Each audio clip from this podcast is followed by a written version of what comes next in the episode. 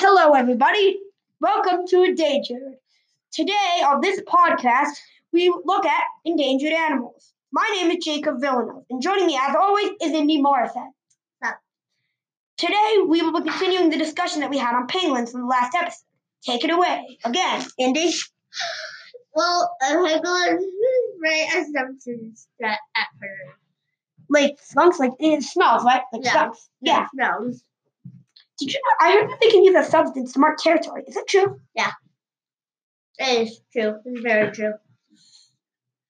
Did you know that they can curl up in a ball around their young when they sense danger and show up their scales so the predator that is attacking them will feel very scared of the pangolin? What are the predators exactly?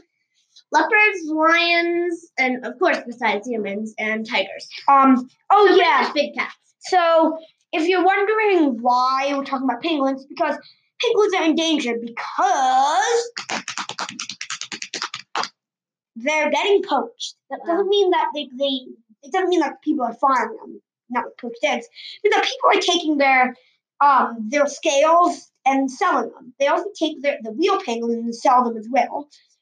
Um, just if you want to see a picture of their scales, just look up pangolin scales.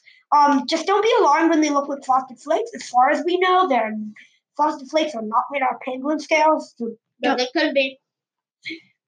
Indy, really? Anyway, well, did you know that a pangolin can live 20 years in captivity? No, I didn't know that. I also learned that they can um cling that the baby ones cling onto their mom's tail. Is it true? Yeah, to um, so because uh, they can't really walk when they're like uh, at least to like six months old. Also, um, I watched a video of one walking. It's actually pretty silly. It's like, it's like, it's like, like it walks like a Tyrannosaurus Rex. Like I, I can even hear it saying, "Oh dear, oh dear," as, it wobbles. It's kind of funny. Anyway, well, I think it's we're out of time, so bye. Sharing this podcast with your friends is the best way to support this podcast.